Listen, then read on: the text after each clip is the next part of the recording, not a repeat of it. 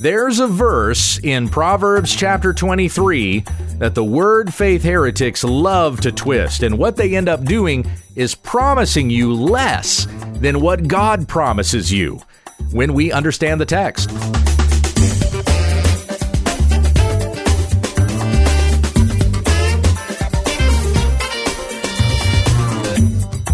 This is When We Understand the Text, a daily Bible commentary to help encourage your time in the Word.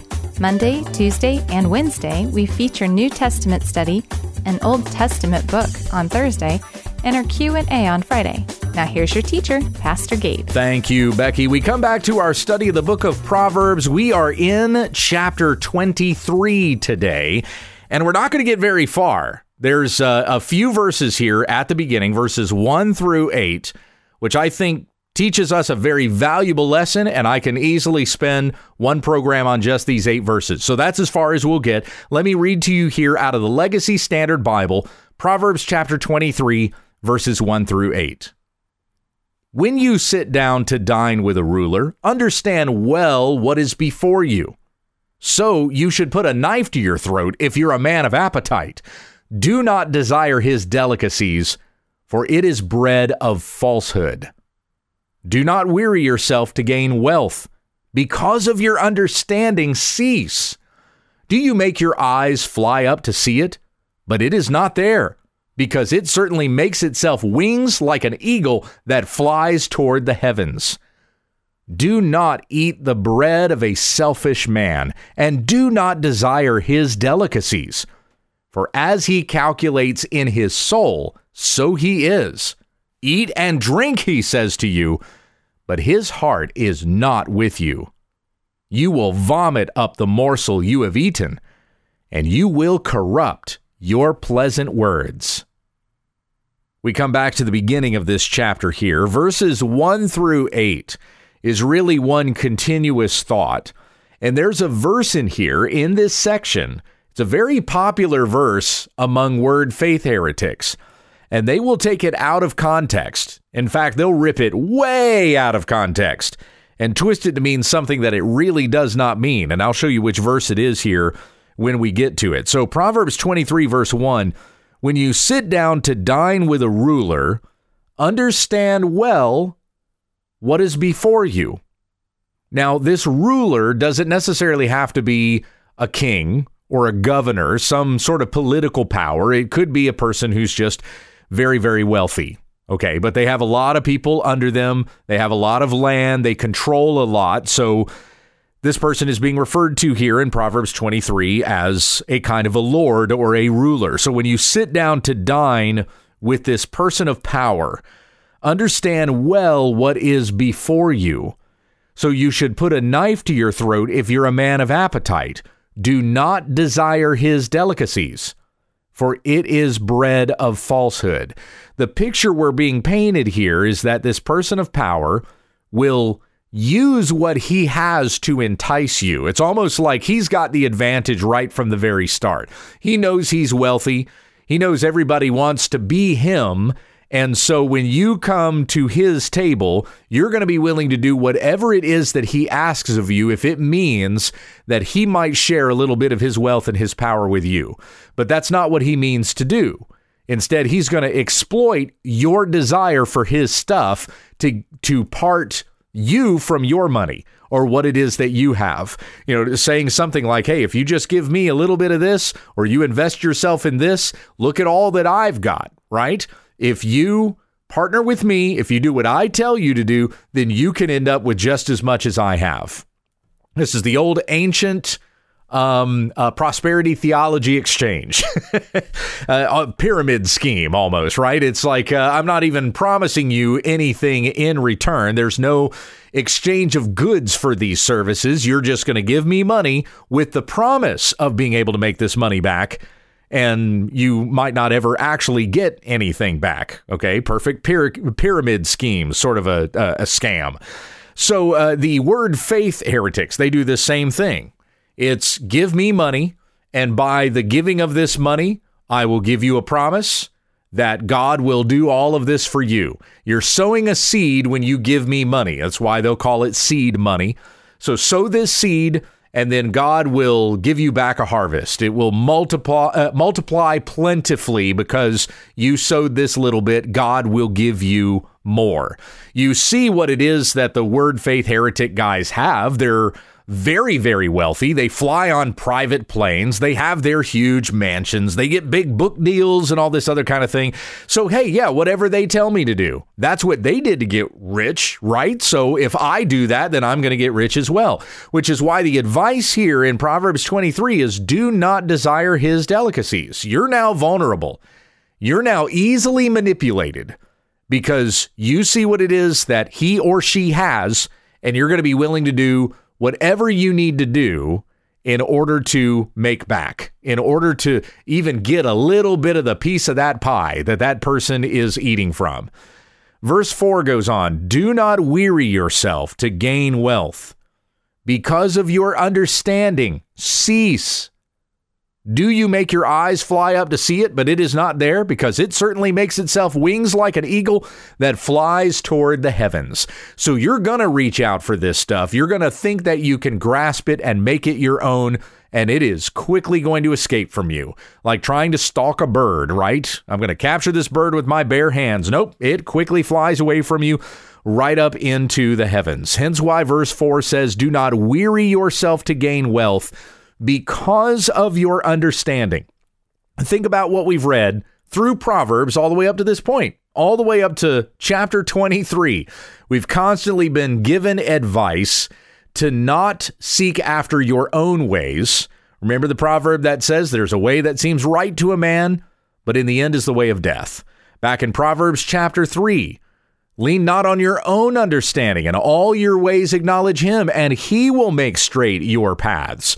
So it's seeking the Lord, doing what is pleasing to him, not going to the left or to the right, not being led astray by the passions of your flesh, not being enticed by the trappings of this world. But we are content with God and a desire to know Him, possessing His knowledge, growing in an understanding of these things. So it's because of your understanding that has been given by the father in Proverbs who is guiding his son.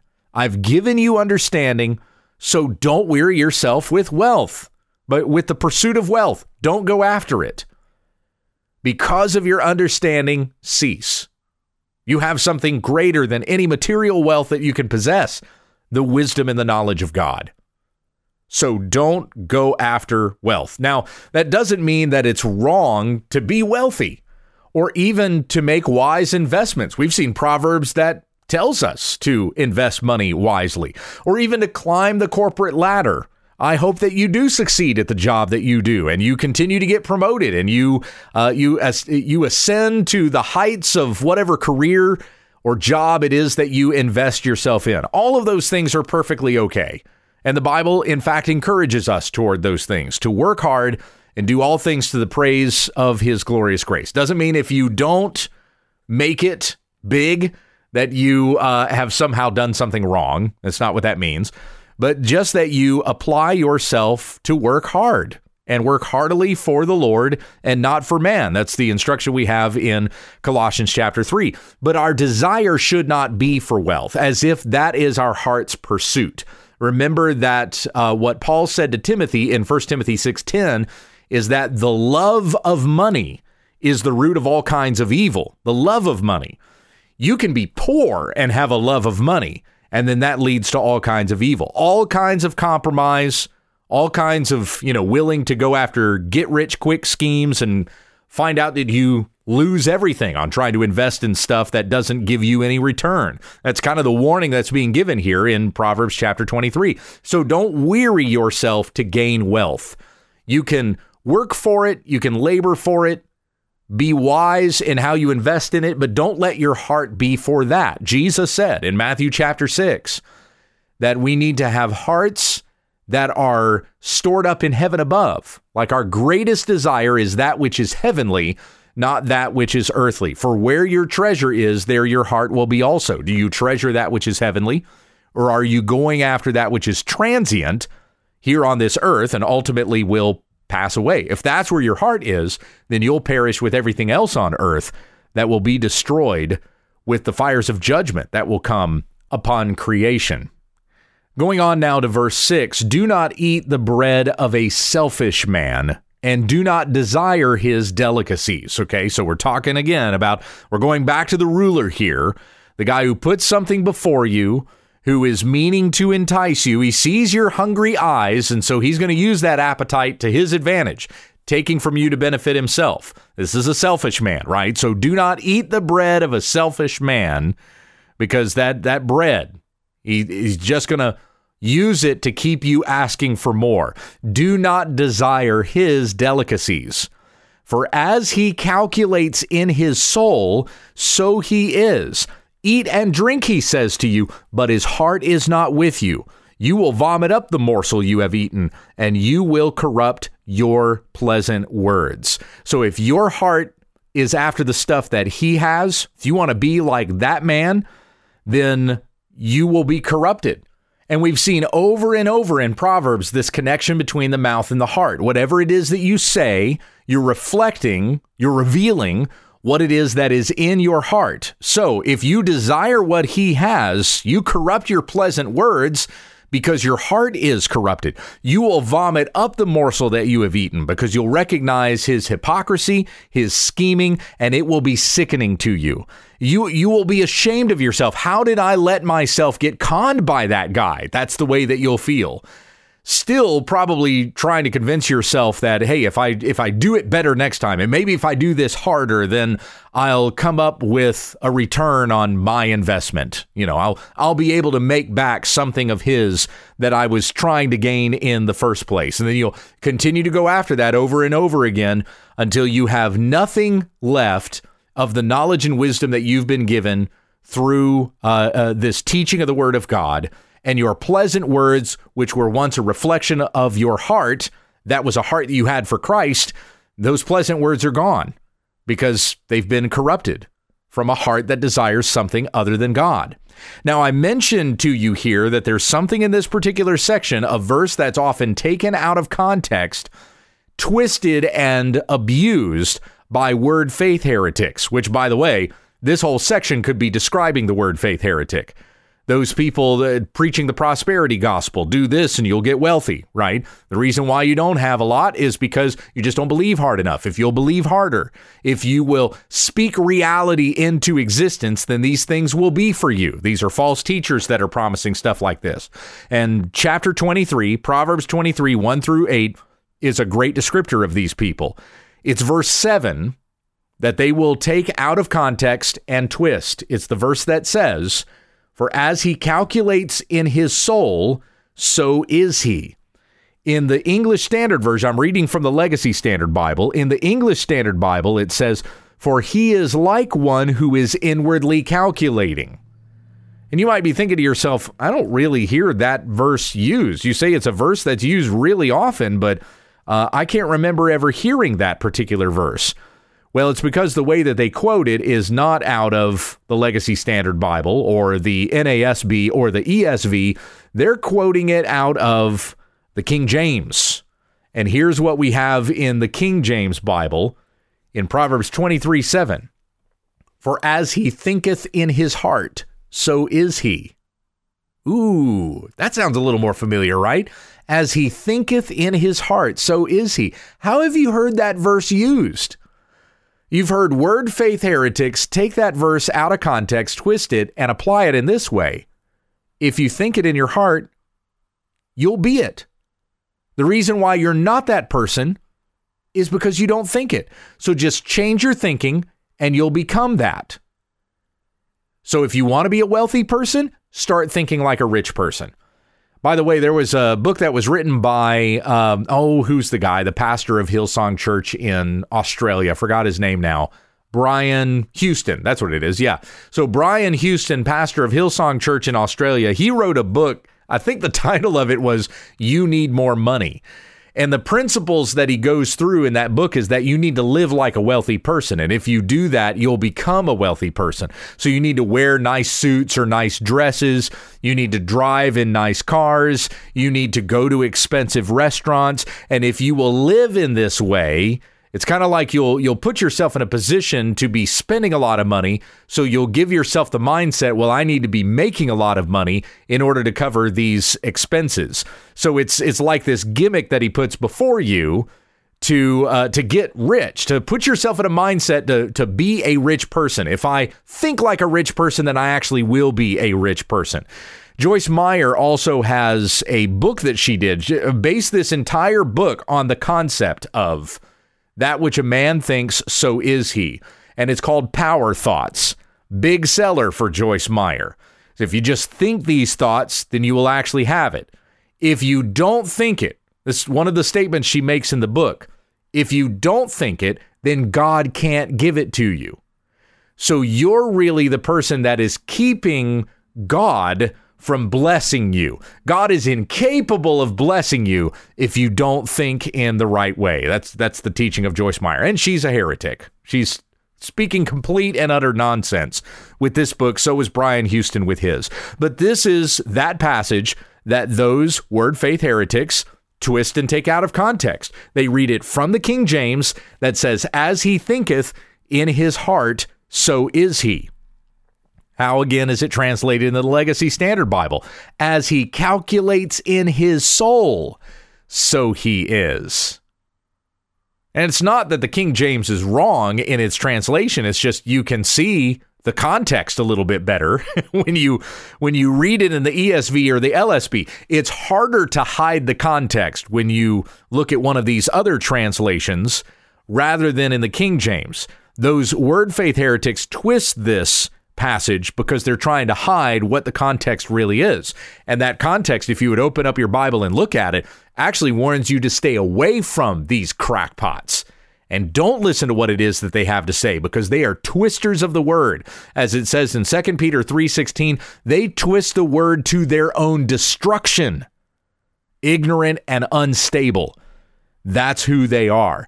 Do not desire what they promise you desire what can only be attained through faith in Jesus Christ. Jesus has given us the forgiveness of sins by his shed blood on the cross. He justifies us even by his own resurrection, and we've been promised everlasting life for all those who believe in him. He takes off our old, stinking, sinful rags and he clothes us in his righteousness so we may stand before God as blameless and holy. And he makes us fellow heirs of his eternal kingdom. All the stuff that the Son gets, we get also. We become fellow heirs with Christ. Is that not greater, more awesome, more eternal than the stuff that the word faith heretics are promising you? Yeah, they try their little pyramid schemes, which will never deliver anything to you. As I've often said, and you've probably heard others say this as well, uh, the only person that gets rich from prosperity theology is the prosperity preacher. It's because he cons you with these words and gets your money out of you. He's real wealthy and leaves you clamoring for whatever it is that he or she has. And you'll continue to invest those uh, uh, those dollars, those quarters, dimes, nickels, pennies, hoping that you'll get some kind of return on that and never actually see it. And what I mean to warn you about in this too is that if that if that becomes your heart's desire, you're going to perish with it. Your desire will be for the stuff of this world rather than for the kingdom of God. What do you think you'll receive? You'll receive the same fate that will befall everything on this on, this planet. The judgment of God that is coming against all the ungodliness and unrighteousness of men, all of this that is around us that's eventually going to be burned up with fire. If that's where your desire is, then you get burned up with it. Hence why we need to have a desire for things that are above where Christ is. As Paul says in Colossians chapter 3, seek the things that are above where Christ is, hidden with Christ in God. For when Christ, who is your life, appears, then you also will appear with him in glory. Jesus saying in Matthew chapter 6, Seek first the kingdom of God and his righteousness, and all the things that you need here on earth will be added to you as well. Very, very important lesson that we get here. from Proverbs chapter 23 that we not desire the things of this world and we not allow ourselves to be enticed by those who will try to ensnare us. They see the appetite in our eyes, but they mean to take from us, not to give to us. The only one who is giving abundantly is Jesus Christ, our Savior. Anything that you can gain from this world is never going to last, which is why what they have to offer you is so much less than what Christ has to give. The word faith heretics are not offering you the kingdom of God. They're offering you the kingdom of this fallen world that's coming to destruction. We have the kingdom of the eternal God that is given to us by faith in Christ. So may your heart be there first and foremost. And all the things that you need here on earth, God will provide for you. He loves his children, he provides for every one of us. The greatest thing that he has given us is his son which we remember this time of year. And uh, as we wrap up this lesson for today, we've got our uh, Christmas Eve episode coming up tomorrow. I wish you a Merry Christmas. Heavenly Father, we thank you so much for the lesson that we've gleaned from Proverbs chapter 23 here. And I pray that we would apply this, we would continue to think about this, that we would be wise. We would not be easily ensnared by the devil's schemes, by the world's schemes, by those people uh, that mean to take from us.